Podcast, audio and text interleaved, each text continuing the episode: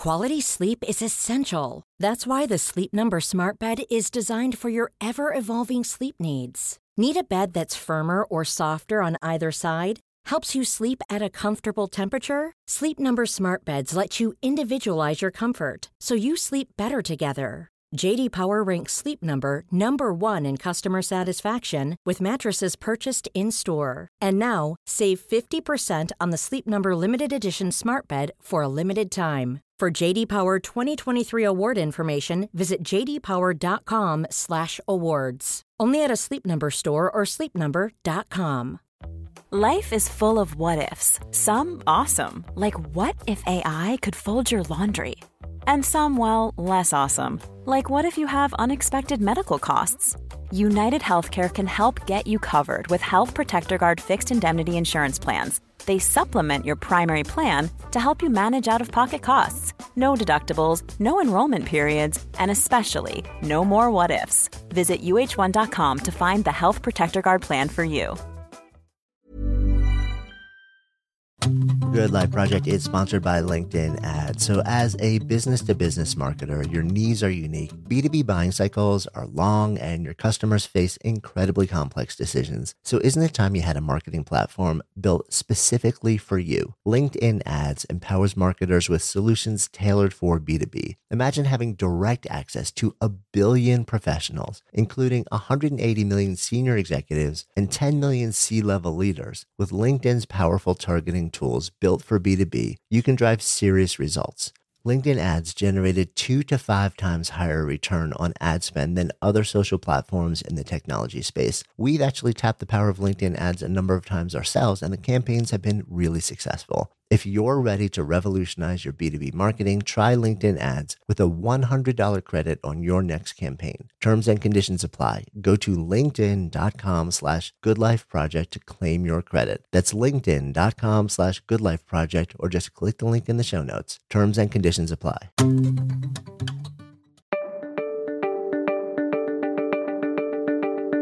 Although I looked like a million bucks and lived like I was making millions of dollars, you know, I really was a backpacker traveling through France and I had just kind of hacked my way into becoming James Bond to cross a very specific mission off my list of things to do. So when I think about my days in uh, high school, I think about the gamers, I think about the nerds, and I think about the jocks as pretty much three completely separate people and three totally separate communities, which did not mix all that well. This week's guest, Steve Kamb, is the amalgam of all three. He's a nerd. He's a geek who loves science and studying and business. He's a gamer, a lifelong gamer, and he's a guy who's obsessed with fitness. And here's the cool thing he's actually figured out a way to bring them all together and to build a pretty stunning global community called Nerd Fitness that helps people literally get incredibly fit and at the same time turn their lives into like living and breathing video games where they are the main player in a game. And it has led him on adventures around the world doing incredible things. And we're going to dive into that. He's also the author of a great new book called level up your life. So we're going to explore his journey together and take you guys on a nerd fitness adventure. I'm jonathan fields. This is good life project I thought it would be fun to actually start out talking about the story that you told me um, when we were hanging out at dinner when we first met, like what a month or two ago, which is the Monte Carlo story, because it's like the perfect setup. And take me into your experience. My thought process behind it. Not even your thought. First, just like lay out. Like take me into like it's the day of. Okay. And this is what went down, and then take me back sure. to what really was going on. Okay. So it's the day of. This is September of 2000 and September 2011.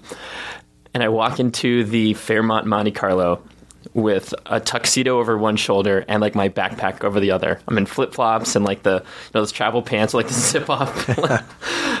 Definitely not dressed like a guy that should be walking into the Fairmont Monte Carlo. I walk in and say, "Excuse me, I have a hotel reservation for the evening." And they're like, uh, "Are you in the right place?" yeah, yeah, I know. I check it. It's under Steve Kamb. They're like, "Oh, right this way, Monsieur." You know, lead me to my room, which is overlooking the Mediterranean, just beautiful, beautiful location. So um, this is um, this is a really fancy place. Oh my, gorgeous! Like I'm giggling like a schoolgirl, just like walking through this hotel. Again, like I don't don't necessarily end up in places like that, but I used hotel points and, and kind of hacked my way into this location. So I check into my hotel room. Again, I'm overlooking the Mediterranean. There's you know, infinity pools all throughout the. It's just amazing. I walk down to like a local, like a local cafe or something, and I pick up a few beers to bring back to my room for some liquid courage. Drink a beer, change into my tuxedo, and immediately like I am transformed into the James Bond version of Steve Kamb. So I'm like, hmm. I'm I am in the Mediterranean. I am in this hotel overlooking it. I'm now in a tuxedo, and what else does James Bond need to do? He, needs to gamble. So I walk up the hill, and my walk, I must, I probably was like Travolta in Saturday Night Fever. Like that was probably the way I was walking, not intentionally, just the fact that I was in a tux and watching like you know, million dollar cars drive by me in Monaco. So I go into the Monte Carlo casino and I sit down and proceed to gamble for like four or five hours playing blackjack. And try to play it calm and cool, collected throughout the whole night, and ended up winning a pretty significant, you know, decent amount of money. And I was like collect, you know, like calmly collecting my money and playing it cool, you know, with my tux. Meanwhile, on the inside, I'm like dancing an Irish jig. I'm like, I'm, I'm in, I'm in this place. I'm gambling. I'm actually making money on this weekend experience, and I get to cross this epic quest off of my giant list of things I'm trying to do, and that was live like James Bond for a weekend. And the next morning, I woke up and like watched these yachts pulling into the Monaco harbor. And I was like, my life is ridiculous, and I can't believe that just happened. Yeah. it's pretty freaking cool. And where did you go immediately after that? Immediately after that, I returned to my like a ten dollar a night hostel in Nice, France. Returned my tuxedo back to the costume shop that I had rented it from. Like it had this costume shop had giant animal heads and like it was like a really bizarre costume shop. And the back wall of this costume store just happened to be tuxedo rentals as well. So although I looked like a million bucks and lived like I was making millions of dollars, you know, really was a backpacker traveling through France, and I had just kind of hacked my way into becoming James Bond to cross a very specific mission off my list of things to do. Okay, which really sets the tone for what? it's like what is really? I mean, going. It's like you know, all, if anybody had seen you, you know, in that hotel gambling in a tuxedo, you know, in in Monte Carlo, like, oh, well, this is you know obviously a you know a billionaire, Yeah, or the like son of a there- oil- right, oil tycoon, exactly. right. And this is just another night for him. And meanwhile, you exit that, go back to a ten dollar a night hotel, and hand in your rented tuxedo to a costume shop. Right. What's really going on here? up until that trip, and I had never been outside of North America. I'd always wanted to travel and I always wanted to do these things, but I consistently found myself saying, eventually, someday, uh, instead living vicariously through my favorite characters in books or my favorite characters in video games. And this just consistently, like, this was a recurring theme throughout my life. So after I started my company, Nerd Fitness, and was able to start making a little bit of money with it online, I decided that I was tired of living vicariously through these characters and I wanted instead to start living vicariously through myself. So I create a, pulling from those favorite games and books and movies that I loved, I put a system in place and identified the things that I'd initially loved to see in a screen and put them into my actual life. So I was like, I love James Bond. What does that look like? Okay, I need to be able to do gamble in a tuxedo at the Monte Carlo.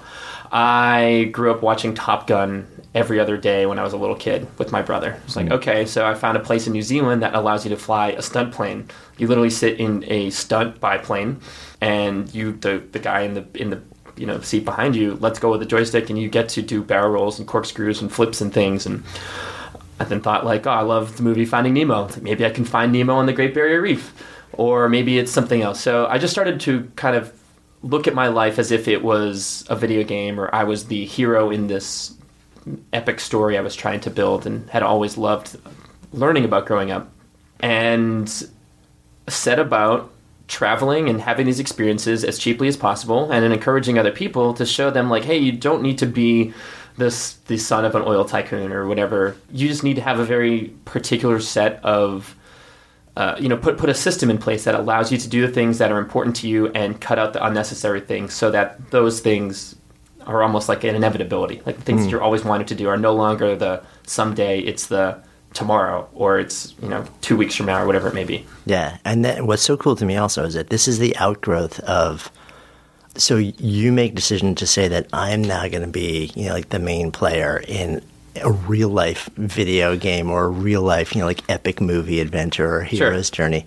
But it came out of, you know, like going back even further, it came out of this lifelong love of yours, which is like you're a gamer. Yeah, I was raised by, I like to say, raised by two loving parents and a Nintendo Entertainment System.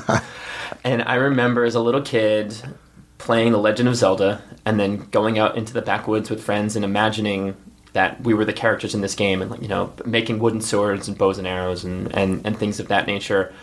And I spent a strong majority of my childhood out exploring, but also playing games. You know, I, I, saw myself as a character maybe when I was a little kid. As I grew up, games got more complex, the graphics got better, the stories got more intricate.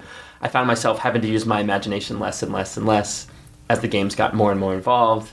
And suddenly, life, before I realized it, life became the boring parts that I had to endure until I could get back into these games and go mm. kill a dragon or climb over a mountain or you know something of, of that nature. So I found myself more and more using these games. Initially, they were for entertainment purposes. Uh, eventually, I realized they started to become an escape for me. And I was dumping 30, 40, 50 hours a week into video games and living out my free time as a, a character in a game. And eventually got to the point where I was like, this is not healthy for me. This is, I'm not happy. I might be happy, I think, when I'm playing a game, but really, this is not a good balance. Nah. What if I take those same reasons why I got so addicted to those games or why I love certain books or comic books or whatever?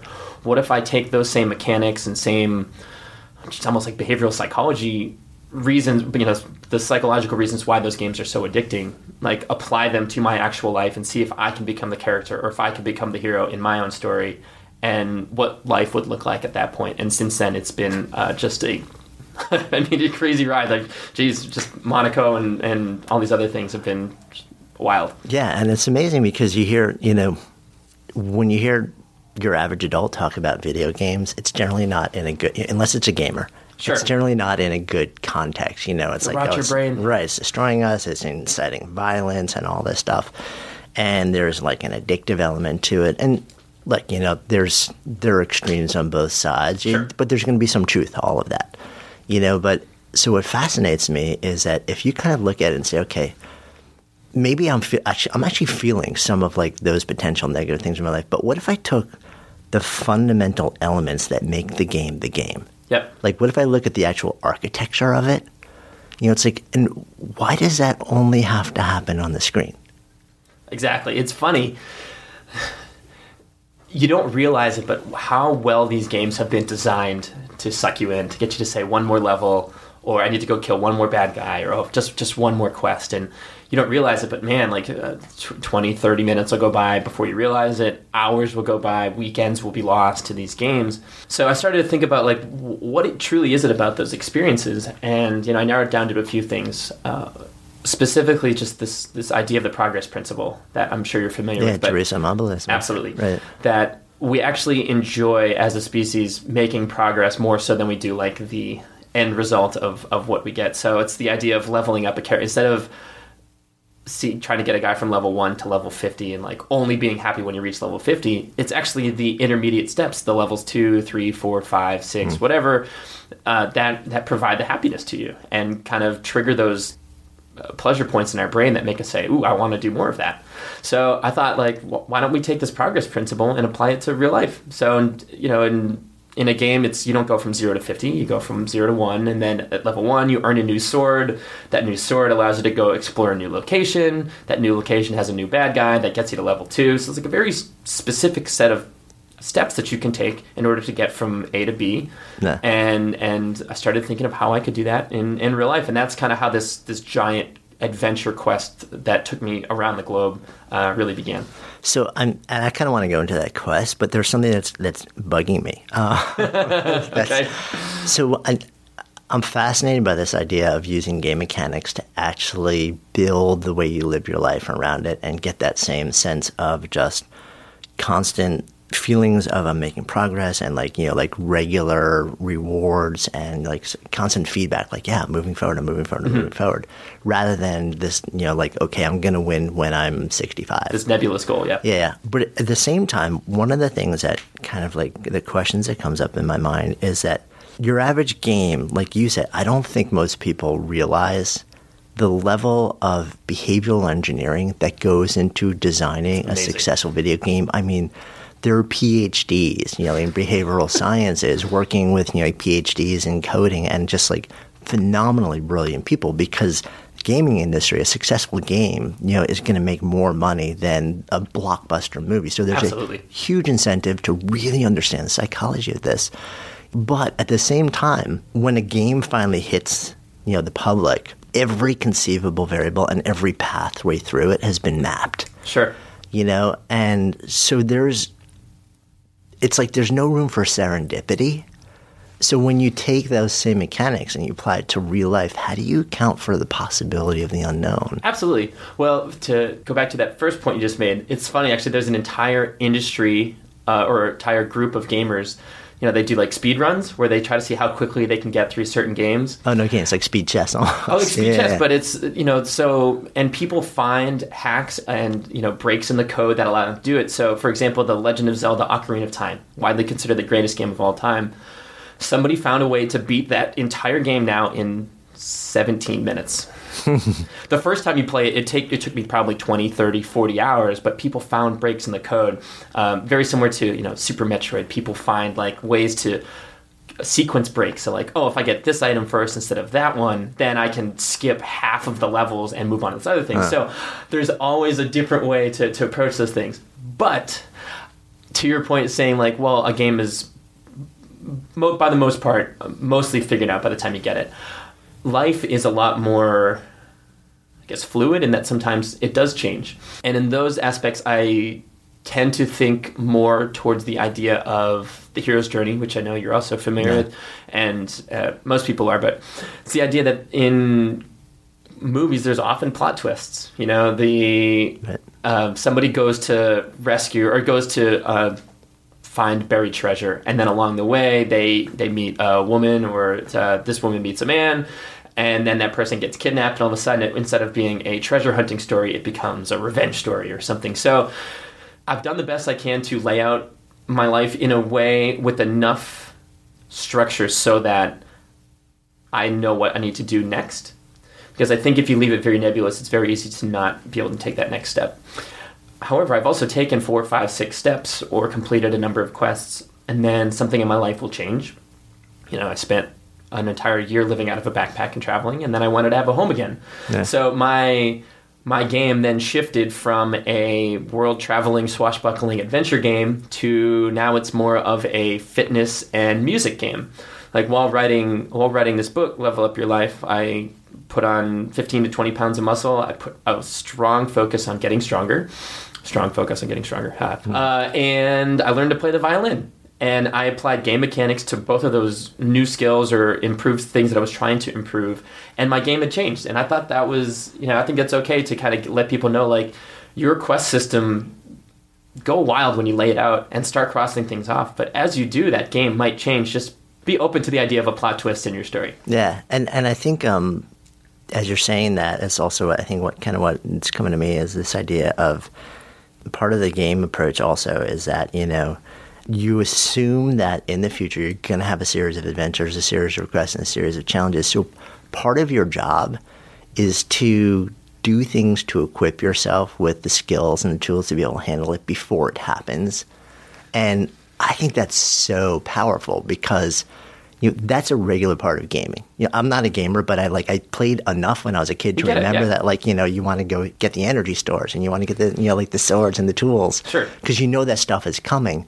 I don't think we do that in everyday life, so I think there's a really interesting lesson there. Yeah, so I, I, I talk about this. In, there's a chapter called "How to." I think it's there's a whole chapter built around Jason Bourne Yeah. and building your body so that it is equipped to handle kind of anything. So, for example, I went rock climbing in Thailand, and I've never gone outdoor rock climbing before. I probably hadn't climbed in years prior, you know, up until that point.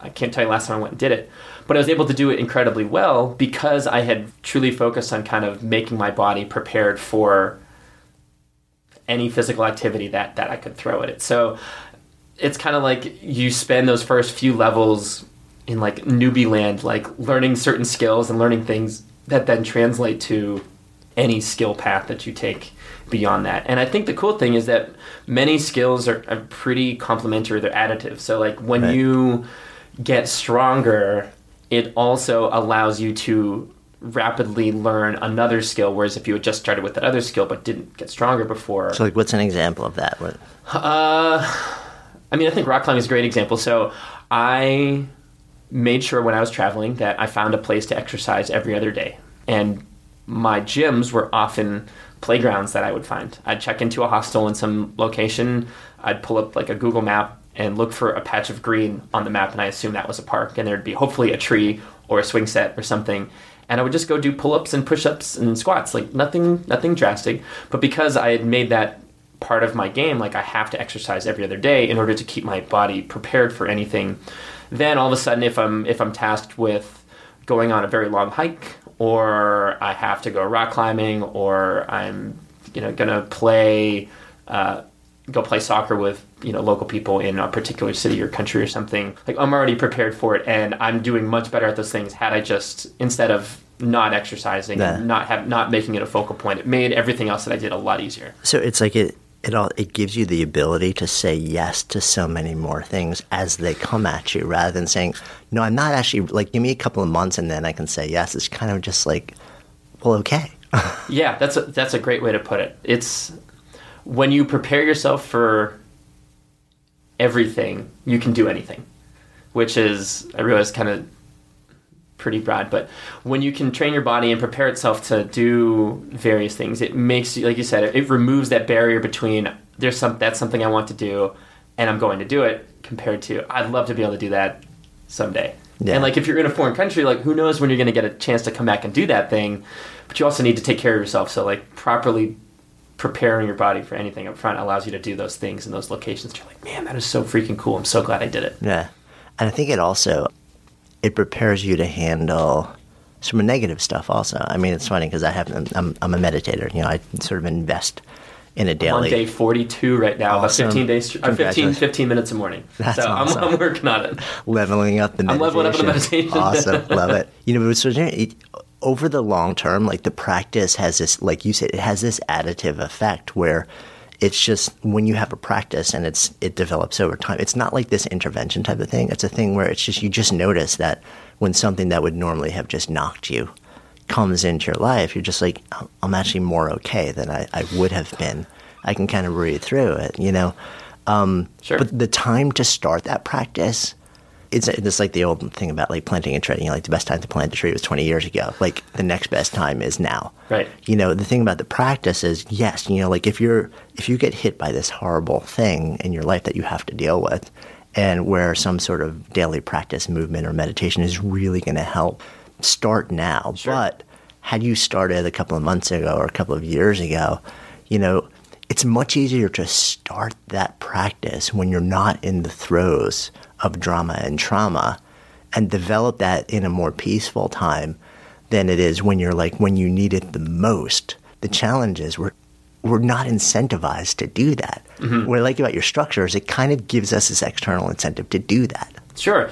When you build in a, a good reward system and a good accountability system, it's funny. There's a quote. I, I think it's. Uh, I, I've- I can't remember where I got it. I think it was in a you know Quora Q U O R A. However you pronounce that. Uh, it was somebody asked a question like, "I always wanted to exercise," or like, "Oh man, I'd love to travel," or "I wanted to write a book, but I can't get myself to get motivated to do it."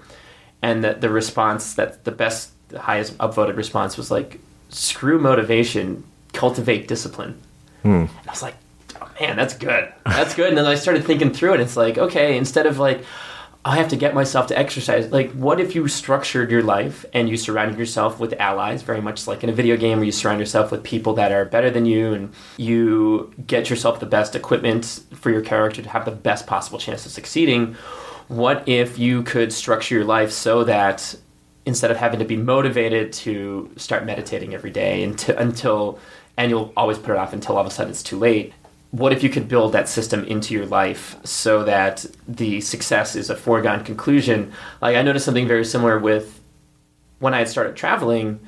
You know, the smallest things would probably set me off. For like, oh, I'm running, I'm running late for this. Oh, I might miss this bus, or you know, what it may be.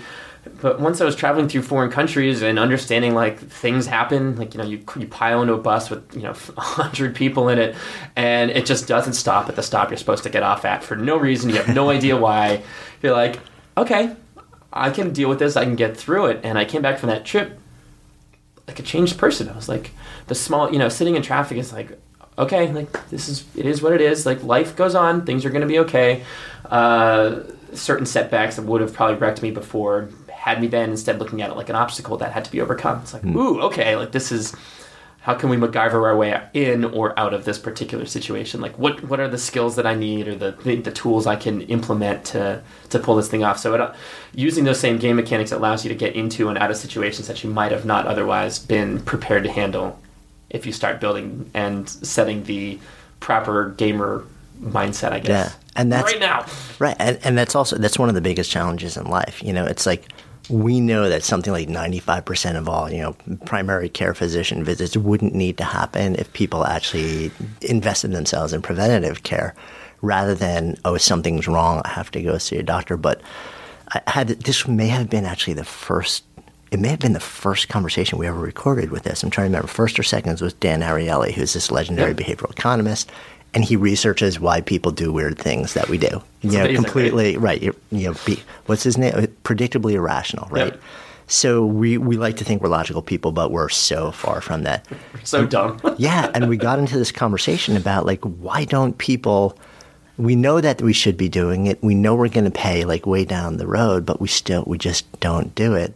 And it's like when there's not this sense of of almost visual or tactile, like when we can't feel it now, we just don't take action. And so what I like about what you're saying is, you know, if you think in terms of how do I like what what's the structure that I can put in place today, and then you use the word rewards, and actually want I want you to go more into. Mm-hmm. What are the rewards that I can put into place today that would actually make me engage in this behavior now, even though like potentially like the ultimate benefit wouldn't be experienced until way down the road, sure. or it just might be serendipitously experienced or not. Like, sure. But how do we how do we put in place the structure and the reward to start taking action now?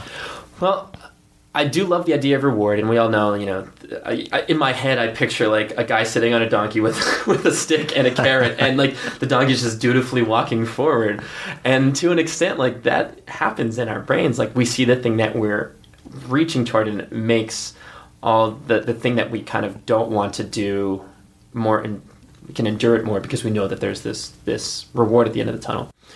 The way I think about this, I think differently than many people, is I really focus on creating reward systems that reward me back.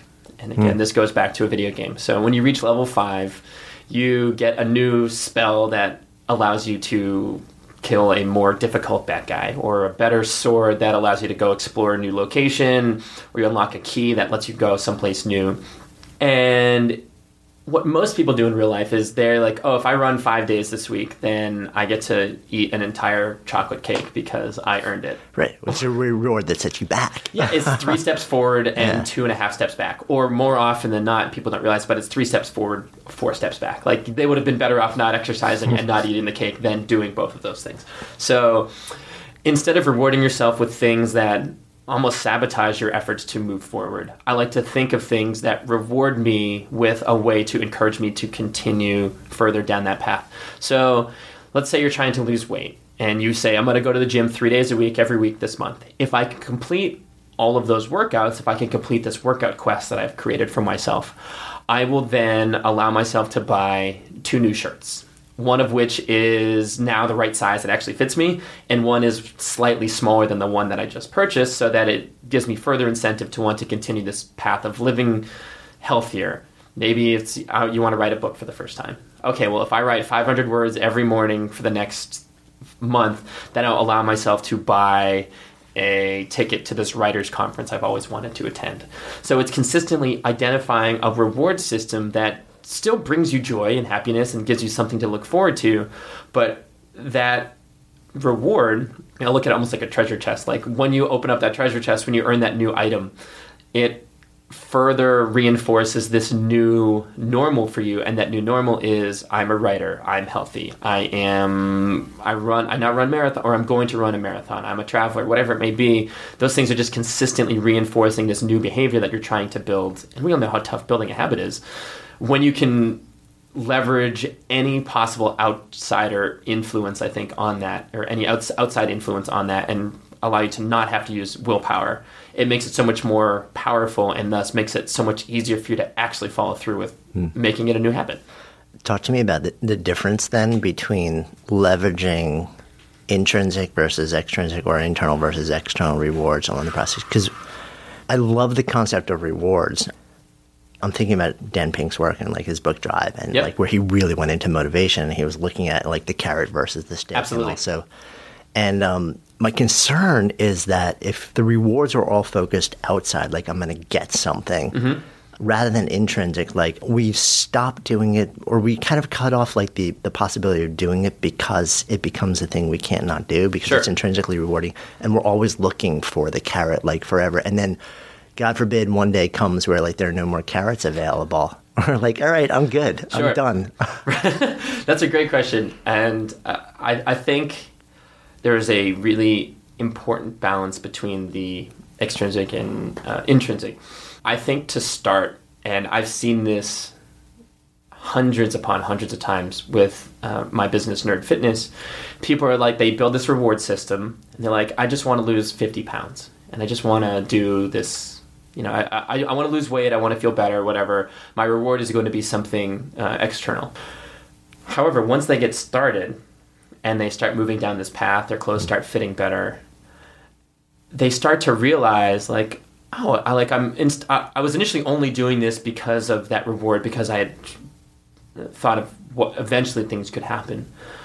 Somehow along the way, I've actually fallen in love with this concept. Like, I actually enjoy working out now, and that is my favorite email to get from people that like, I never thought I would say this, but I enjoy working out, and it kind of goes back to this concept of I know you, uh, flow, and I would totally try to pronounce the guy's name, Mikhail Chis. Yeah, man. I, I've butchered it probably so many times. I think it's Mihaly Csikszentmihalyi, but don't quote me for, That, for that's sure perfect. that. So uh, I talk about that quite a bit, in, quite a bit in the in the book as well. But it's this concept of almost losing track of time, so that these initial things that you had started and you would use external rewards to to get you started, it becomes this internal, intrinsic reward to get yourself into that state of happiness, of bliss, of losing time.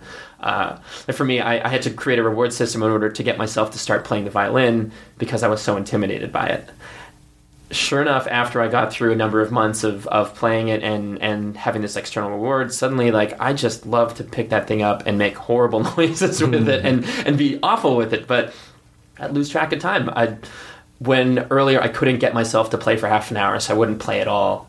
I had to kind of restructure my environment so I would say it was okay to only play for five minutes a day. Yeah. And sure enough, after I played five minutes, I didn't want to put it down, and it, it became something then that like I truly looked forward to, and became something that I could get in the flow of because it was the perfect level of challenge and it there was a I could tell that I was getting better. I could see progress, which are the exact same reasons why people get in the zone when they're playing a video game. It's pretty cool to watch. Yeah, I mean, so I, I experienced that same thing when uh, I, owned a yoga center and taught yoga for years, but then I sold the company, and I kind of felt myself, I had to kind of pull away from the physical practice for a, a long time, actually. And when I've sort of made decisions to move back to it, because your average yoga practice is 90 minutes. Sure. And when you're feeling good and you're fit and like you're back in the groove, it's awesome. Like you don't want it to end.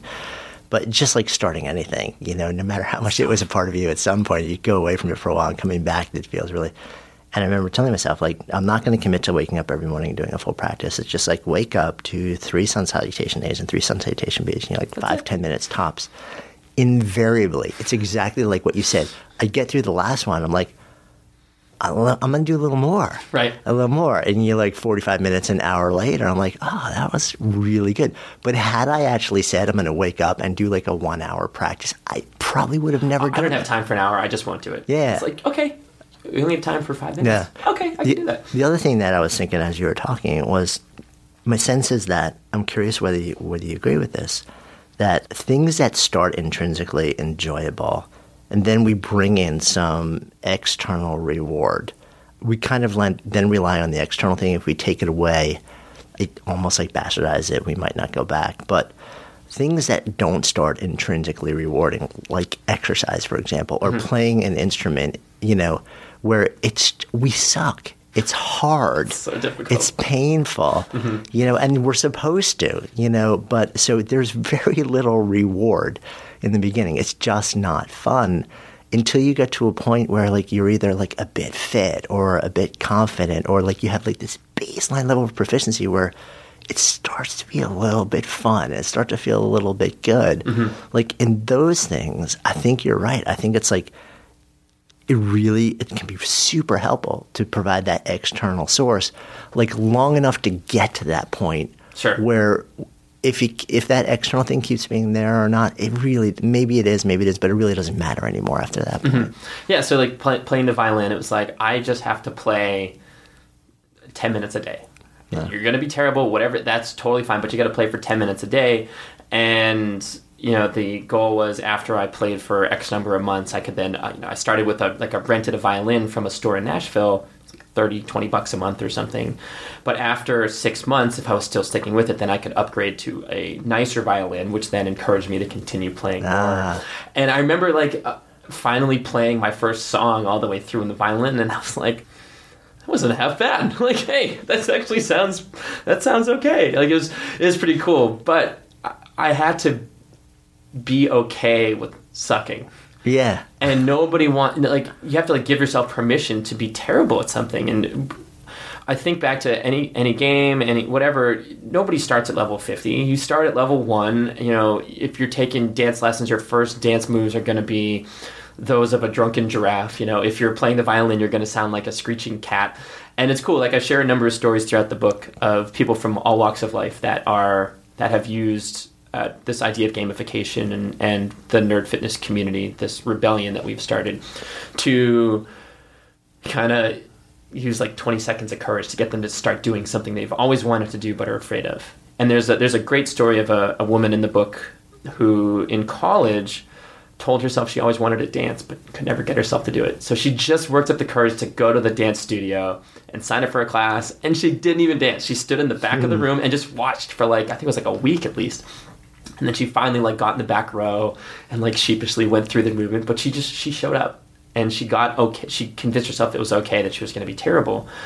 And now she like competes in dance competitions in college and she she used that like confidence building experience to then quit a job that she didn't like while working at you know while being a full-time student to get a job the best job on campus as from her perspective. So it's like pretty cool to see these things happen but you have to be okay with that first terrible step, that first bad note. Yeah. yeah. Yeah, it's just wouldn't it be nice if there were a way around that? But there but there is. But but actually, no, that's I think that's wrong actually, because I think the the thing that makes it so awesome when you like stick with it long enough that you start to feel good is the fact that you were so bad the the very first moment. The fact that it was so terrifying. The fact that it, like you just you were shaking in the back of the room. Yep that's what makes it so awesome when you you kind of like pass through to the other side. It makes that reward so much, or it makes yeah. that that sense of accomplishment so much greater. Yeah, which is which is cool. Yeah, that's a great point. Without, I think it, it some people I, I, like in the book. I like to say like some people get to play the game of life on easy. You know, and they're like six five, genetic, genetically perfect, and can do anything and everything they put their minds to. And for us normal Jackson Jills and Joes, a lot of things are a, a lot bigger struggle. And uh, what I set out to accomplish with the with the violin and also was taking voice lessons as well because I'd always told myself I was a terrible singer. Like what I set out to accomplish uh, was to prove to myself that anything can be learned.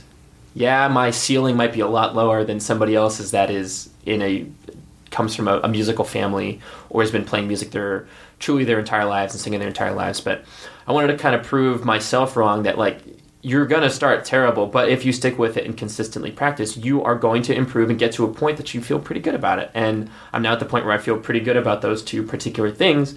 Whereas prior to that, I was just like, this is, I'm never going to get there. But I still have I, I remember I took a video of it of myself playing the violin the first day. Yeah. Like I came home from my first lesson and I was like, "Here's a video of me playing the violin," and it is so painful to look at. Like it is, I'm holding it wrong, and the notes are all off. My fingers in the wrong place, and like you look at my face, and like my whole face is contorted, trying to like mentally wrap my head around how to play this newfangled instrument.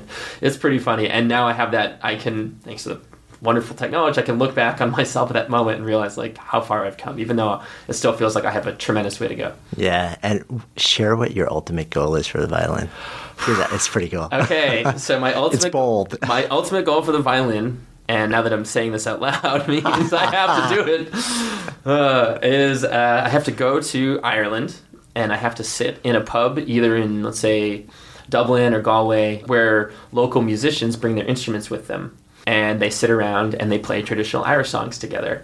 So I have a book of traditional Irish music. Turns out I just recently uh, relocated to New York City. There is a pub two blocks down the street from me that has live Irish music every Wednesday night.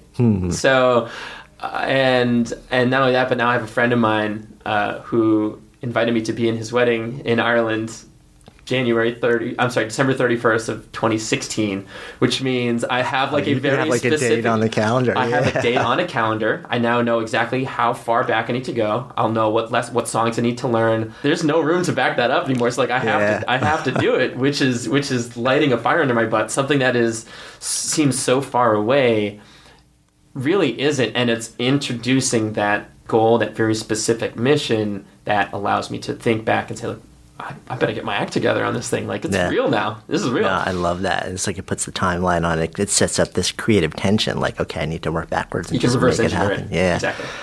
You've thrown out two things a number of times now that I want to speak to because for the most part, we've been talking about your journey and your sort of like really kind of fascinating lens on turning your life into a living, breathing game. But you've, you've also talked about these two things nerd fitness and the rebellion. So this is not just about you. Sure. Um, you've created something much bigger. And you came out of it, just kind of like shorthanded, you came out of a background where you're working pretty traditional life, pretty traditional jobs, not having fun. You know, kind of doing the thing that was just like following society's expectations of you and it was emptying you out. And then you decided to radically change something. And in the process, started these things, Nerd Fitness and The Rebellion as part of it, and blew up this global community and like a whole new career in the business. So take me into the genesis of this and then what what is it? So I started exercising in my sophomore junior year of high school. I had just been cut from the basketball team. And initially I thought this was like the worst moment of my entire life. Like, how do I even go back to school tomorrow? No, you know. Fortunately, that was the, probably the best thing that ever could happen to me. Was terrible at basketball. I had no business being on the court. And I remember going to the gym for the first time and having no clue what I was doing. I remember walking in being scared, intimidated, going through a workout that did absolutely nothing for me. But I started to like this idea of like, oh, maybe I'm gonna get maybe I'm gonna get fit. And I spent the rest of high school and all of college exercising fairly regularly whenever I wasn't playing EverQuest or or PlayStation or whatever. Which is not the like the normally you think somebody who's a hardcore gamer you're like okay they're on a couch they're in the dark they're never moving their body I did a lot of that too, but I also Right. forced myself to get off my butt. Right, but it's like you had these two extreme sides Sure. of you, which you just don't think about. Yeah, it's like being part of the same human would- being. yeah, who would want to do both of those? So after college, I moved out to San Diego with my brother, and I got the aforementioned traditional job. I was in sales, selling construction equipment. What did I know about construction equipment? not very much. As a result, I was not a very good salesman. Uh, but I, I signed up for a gym membership out there, and they gave me some free personal trainer sessions. And the guy's like, "Okay, what have you been doing for a workout, and how do you eat?" I'm like, "Well, I've been training for six years, and I know what I'm doing. So here's my workout. I do this, this, this, this, this, and I eat this because okay, we're gonna get rid of all of that. it's wrong. You're gonna do squats and deadlifts and push-ups and pull-ups, and then we're gonna we're gonna change your diet around and help you eat better." And I had more success in 30 days than I had had in six years prior to that. And this light bulb went off in my head. I was like, man, if it took me all of this time to struggle through these things, like there's got to be people out there that are in a similar situation as me, probably love the same nerdy things that I do, but don't have six years to struggle through all this stuff. So this is right around the time that uh, Tim Ferriss's Four Hour Work Week came out, And I remember reading his book, and there was a point that said like, pick a social group you're a part of and something you're good at, and see if you can kind of kind of create like a product or a community around those things. And I thought to myself, like, well, I just finished building my own computer, reading Harry Potter in between job site visits, and I've also up at that point, you know, this has been a, about a year after I had started the job, spent a year actually eating and exercising properly. Like, I bet I can help other people that are brand new to fitness that don't want to go to bodybuilding.com, will not sign up for CrossFit, and are probably too self conscious to go to a gym. It's like, oh, nerd, fitness, maybe maybe that's a thing. I don't know. So I googled it and nothing popped up. So I bought nerdfitness.com and sat on it. Were you surprised to see it? At the time, it's funny. Like, I guess when I bought it, you know, I bought it now eight years ago. Right. Like now, like thanks to all the Marvel movies, like being fit and nerdy is like it's in. Right. But eight years ago, I don't think eight years ago I was like I play EverQuest and build computers and read Lord of the Rings. Yeah. yeah. But I also want to help people get fit. So I sat on it for a good year and a half. Didn't do anything with it. Uh, actually, I, at that time, I quit the quit the sales job. I moved to Atlanta. Got a job in marketing. It's complete departure. I was like, I got to get out of San Diego. This is not a good fit for me. This job is sucking my soul out of me, and it's not a good fit. So I moved to Atlanta. Got a job with a great company that, that charters floating music festivals. Uh, literally, we rent cruise ships, like full 2,000 person cruise ships, and put 40 bands, 30, 40 bands on them and turning in these great festivals. And while I was there, finally worked up the courage to start writing articles with Nerd Fitness. And because I stumbled across uh, a mutual friend of ours, uh, Chris Guillebeau, mm. who had written an ebook called 279 Days to Overnight Success. Right. And his whole thing was like, just get a community of people together, ask them what they want, and then build things for those people. I was like, okay, I can do How that. hard could that be? yeah, I think I can do that. Like, let's just start writing articles and getting people interested in nerd fitness. And I just started publishing content, helping beginners get fit. And I wasn't a great writer when I started, very similar to being terrible at the violin or terrible at singing or whatever. But I made it like um, I almost like created like this alter ego version of Steve. Like by day, I was marketing assistant in this cruise company, but mm. by night, I became the leader of of Nerd Fitness, and I was just uh, I was just writing blogs and and writing art you know writing articles and connecting with people, but it's very like a one way street. People would email me and I would email them back, but they weren't talking to each other. And I thought if Nerd Fitness was going to become what I thought it could become, we needed to have a community aspect to it. So we introduced message uh, introduced message boards and thought of what our community should be called. I was like, no, community doesn't sound nerdy enough. So I think I put out put out a post on the website and I was like, do you guys want to build an empire or start a rebellion? You know, thinking Star Wars and like over, overwhelmingly the response came in like we want to we want to join the rebellion. Like that sounds way cooler. Like we're rebelling against nerd stereotypes. We're rebelling against right. foods that are unhealthy. We're rebelling against uh, sedentary lifestyles. And, I, and then i looked up you know rebel alliance and saw that their color scheme for the rebel alliance was like kind of like concrete gray and, and maroon red and and and uh, black. And i was like that's cool. And the Nerd Fitness logo was already circular, and the Rebel Alliance logo was circular. So I was like, oh man, it's like I it's it. Was meant to be. It was yeah. yeah. Uh, you mentioned serendipity a few times. That was it was it was like one of those moments where I was like, all right, I got it. We are the rebellion. You're gonna join the rebellion. So like my my focus shifted. It went from instead of like this is me and my journey, my journey, to it's like this is our journey and this is who we are. These mm. are the ten rules that we stand by, and I would love for you to check them out. If you're interested, welcome. We'd love to have you. Uh, if you read these 10 rules or these 10 things that we stand for and you're not interested, that's fine too. There's probably another community out there for you. But by putting like these these kind of rules in place and giving us a voice and giving these people a way to talk to each other, things just slowly built up from there. And now it's uh, truly a worldwide worldwide community of people on. I don't think we have anybody in Antarctica yet. So we'll say six continents that are helping each other get fit and sharing their stories and passing along their own hero's journey that they're on and and sharing their it's it's become something pretty powerful and I'm just really excited to be a small part of it which is kind of cool. Yeah, I mean it's it's pretty amazing when you think about what you've built because we're talking about hundreds of thousands of people, right? yeah, it's uh yeah, 300 something thousand subscribers yeah. and a message board community that is really thriving and millions of you know page views and a million. Vis- I mean, it's it's it's crazy, mind blowing. Honestly, it, it doesn't feel real still. Yeah. And at the same time, you've also, I mean, you're not working on the cruise ship festival thing anymore. Um, this has become your full time living. So, at what point in your mind did you start to, to say to yourself, this could be the thing that I do as like, this is my, this is my, Sure. this is my career. This is my, this is what I'm building. Like, I can focus all of my energy on this, earn a living, take care of myself, build a community, and help other people. There's a few moments. I think the the very first one that was the, the initial catalyst was I got an email from a random person that was like, "Hey man, stumbled across your website, love it. I'm down ten pounds," and I was like, "Oh my god, people are reading this thing. Like this is this is actually it's not just my mom and my friends anymore. People are actually reading it." And fast forward six months, and I'm still writing every day and trying to get better. And I stumbled across um, Brett McKay over at artofmanliness.com, who was one of the best communities on the Yeah, planet. Just just really well done what, what he had done.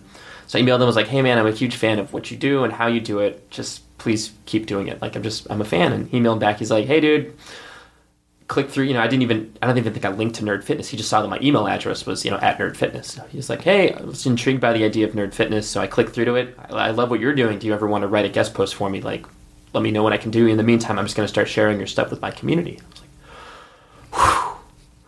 Whoa. Okay. Maybe if, Yeah. if this guy who has a community and is a full time job thinks what I'm doing is heading down the right path, maybe I can help some people and make this work. And that it took about a year and a half of consistently working every day. Like you know, my alter ego, Steve Kamb, rebel leader of Nerd Fitness, still working the day job. And then I remember going on one of those cruises sitting with my, my parents actually happened to be on this cruise that we had a few extra cabins so we could invite friends and family at a discounted rate if you know any if we had some last minute cancellations so my parents come on the cruise and i tell i'm noticing after having worked for this company for two and a half years that like my excitement was now in the website and it was I, I- it had shifted from being really passionate about this day job to like i have something here. Like i have this community i'm excited about it. And i remember telling my dad like dad i gotta quit. And he's like okay. So he's like so let me get this straight. Like you're gonna stop hanging out with rock stars in the caribbean to hang with overweight nerds online. Yes. Are you making any money with it yet? No. Do you have a backup plan kind of but not really are you making yeah what you know what's what's your strategy for the community and i said like hey guys this is kind of weird considering I haven't made any money with it yet, but Nerd Fitness is now my full time job. I had enough money saved up to get me through like two months, I think, like a very small runway. But I had spent 18 months building this community. I was like, guys, I'm going to find a way to make this work. I'm going to put out an ebook a month from now. I've been working on it for a while. I hope you buy it. If you don't, that's totally fine. I'll still be writing two articles a week, every week from Right. now until whenever. And if I don't sell enough of them, then I'll pick up side jobs and odd jobs, like I, which I ended up doing anyways, just to make sure I could pay the bills. Like I painted soundstage floors for like music videos from at like two till six in the morning, and you know was pushing around concert equipment. I pretty much leveraged any any job that I could find to pay the bills until I sold enough ebooks that it bought me a, a few months of income, and then just kind of slowly ramped it up from there. Yeah, and it's amazing to see what you built. And it's funny because I love the fact also that you were willing to do whatever you had to do to make it happen, and that there so there was something inside of you that said, "This is possible." Yeah, there was just something that said, like, "This is there's something here." This is possible, and one of the one of the conversations that comes to me a lot. I'm curious whether you've had this conversation with a number of people too, because you really sort of like you you play the role of a mentor, you know, like in, to a lot of people now. And mm-hmm. probably my guess is a lot of people look at you and kind of like, I want to do what Steve did, not just in being like the nerdy fitness guy, but I want to build something Build some- similar. sure. And one of the questions that comes up so often comes to me is, how long do I stay with this? You know, mm-hmm. and I've never found a really satisfying way to deconstruct that. I'm I'm curious just what your thoughts are on it. how long do I stick with it? So it's, I think I even like make a caveat, like mention in the book, like, uh, yes, I realized I quit my job, and yes, I realized I wasn't making any money with this business yet. But like, I had started two or three other blogs, I think, before I had started Nerd Fitness, and fizzled out on on them. And the first one I think was a music blog where I was like, I'm gonna review albums and get free concert tickets. Like that was the extent of what I had thought. And then I think I tried to start, you know, it might have been a video game blog or something, and and for whatever reason, this idea of nerd fitness came around. And although it, I hadn't intended for it to happen, you know, initially I was a very skinny, weak individual that found a way to get stronger and healthier. So initially, I was going to help skinny nerds get get uh, get healthy because that's the, the the initial message I could present. And then I remember I got my first email from somebody that had been overweight and lost a significant amount of weight. And the satisfaction that I got from that feeling was like, I I helped this guy change his life, like, and probably say helped him save himself ex, a few extra years and change his quality of life. And as soon as that happened once, I was like, there is some way, somehow, this will be a business. Hmm. I don't know if it's going to be ebooks. I don't know if it's going to be advertising. I don't know if it's going to be personal training, whatever it may be. But there's something here that's powerful. And uh, after getting enough emails from people saying, like, I feel like I found my home, you know, they're like the one person in their group of friends that is like, well, I like to play video games, but I also want to take care of myself. And if their other friends aren't interested, they have nobody to get excited about when they run their first mile or they do something that is, you know, they stay home early so they can get up and go to running club in the morning or whatever it may be. And as, as, as, as soon as I found more and more of these people stumbling across it, I was like, this is, this is it. I don't know mm. how long or how long it's going to take, but I will find a way because I know it's it's making the world a better place. You know, one one person at a time. And I think that was really valuable to me to allow me to get through that dip, you know, Seth Godin says, get through that low point of I've been working on this forever. I'm only slowly building an audience, but I think people are liking it. I, I think that's really important for, for me was to know that I'm improving other people's lives, yeah. and that was that was what got me through those those low moments. It's sure. like the deeper ethos, which just says there's yeah, it's not just I'm doing, but like this is making a difference. And it's so interesting to me also is that, you know, you combined, you weren't just starting a blog, you weren't creating content, it wasn't a media property, it wasn't a product, it was, you were creating a world. And you were creating a world um, for people that I think probably felt like nobody had spoken to them before. And then you were offering a set of beliefs. You were offering an alliance and a place to belong. And you were offering a structure, you know, like every, research is clear as day for sustained lifestyle change. Community is the unlock key. Mm-hmm. So you were offering this and then you were offering methodology. And it's like it all just like turned into this amazing thing where all the pieces of the puzzle were there. And so it's almost like when you look back now, like you can pick out each one of those things and cherry pick, like, yes, like these actually, if any one of those wasn't present, I don't think you'd be doing what you're doing right now. First of all, I'm, I'm totally stealing everything you just said that sounded that sounded amazing. My cheeks are turning red just sitting here. Um, so thank you for putting it so so eloquently. And it's funny. I've like I had people email me and say, you know, somebody's like, "Hey, I, I study behavioral psychology, and I want to thank you for presenting these things in a way that you know is backed by these research. Like, oh really? like I didn't I didn't notice. This is years ago. I was like, I just tried to do things the way that I actually wanted to do them, and it turns out that because I was doing them in a way that I knew, and my ways were taken from the games and books and movies that I love, uh-huh. understanding that the behavioral psychology is tied in so so tightly to those things as well. So you know the giving us a, a community to be a part of and, and rules to abide by and and a way for them to interact with each other those are just things i didn't have in my own life and i wanted to provide an opportunity for other people to interact with each other and i mean it's pretty cool to see if you go on our message boards like it's now been segmented into different guilds depending on how you mm-hmm. like to mm-hmm. train so this is in the throughout the book too but like how you know if you like to strength train then you're a warrior if you like to do martial arts, you're a monk. If you like to do parkour and gymnastics, you're an assassin. If you like to do tai chi, meditation, yoga, then you are a druid. And our guild, as the community has grown, like we've further segmented ourselves into smaller guilds and groups that allow these people to still like to even further like they're not just a nerd fitness rebel they're like they're a nerd fitness rebel in the ranger guild and they are completing a six week right. challenge to get themselves off of sugar like it's pretty freaking cool and I think one of the best things that, that I did unknowingly is like I got it started and then I got out of the way. Mm. Like I let the like this is your playground, my children. build it how you would like it and and they're like well we need to have our group set up like this or why don't we run this i'm like great do it like this is yours like i i want you guys to feel a part of it so now we have 40 something volunteer moderators on our message boards that are running contests and and welcoming new members in with open arms like it's I'm really proud of how supportive and helpful this community has become yeah. for so many people that have kind of wandered aimlessly through the internet. I would imagine trying to find that group that speaks their language, and now they get to be fit and talk about, you know, Star Trek versus Star Wars or whatever. like there was somebody at, at Camp Nerd Fitness uh, that that happened this past fall, and like two people like yelling at each other, not really, but very heated debate. And I was like, I went up, was like, is everything okay? And they were literally debating over Star Trek and Star Wars before they went to the powerlifting competition. I was like, this it's it happened. This is it. This is in my head eight years ago when I thought of nerd fitness. Like if you told me this is what would have happened, I I never would have believed it. So it's been pretty cool to watch it come together. That's awesome. I love that, and and it feels like a good place to have kind of come full circle with this conversation too. So heroes' journeys are circle. yeah. um, so the name of this is Good Life Project. So if I offer that term out to you to live a good life, what does it mean to you? What comes up?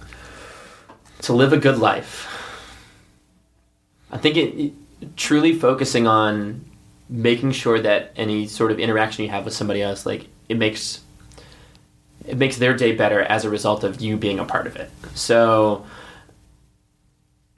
I think with nerd fitness, it's I try to you know we try to think of like we're putting a dent in the universe, but it's really important for me to leave this planet a better place than what I inherited. So in order to live a good life, it's making progress in things that are important to you, doing something every day that reminds you that being alive is pretty freaking awesome, and it's a it's a gift that billions of people would love to have back and don't have that opportunity. And then lastly, do do good like do something that makes somebody else's life better and if you can find a way to structure your life's work around improving the health or well-being of other people or solves one of their problems i think you cross those three things off like when that game over screen comes years down the road or tomorrow i mean who knows whenever that game over screen rolls around you get to say like you know good game like i, I did it right and i can move on without regrets mm.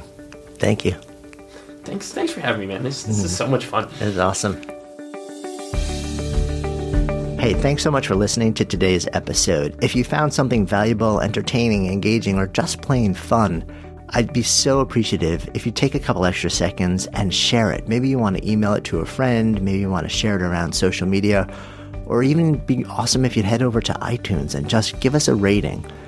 Every little bit helps get the word out and it helps more people get in touch with the message. I'm Jonathan Fields, signing off for Good Life Project.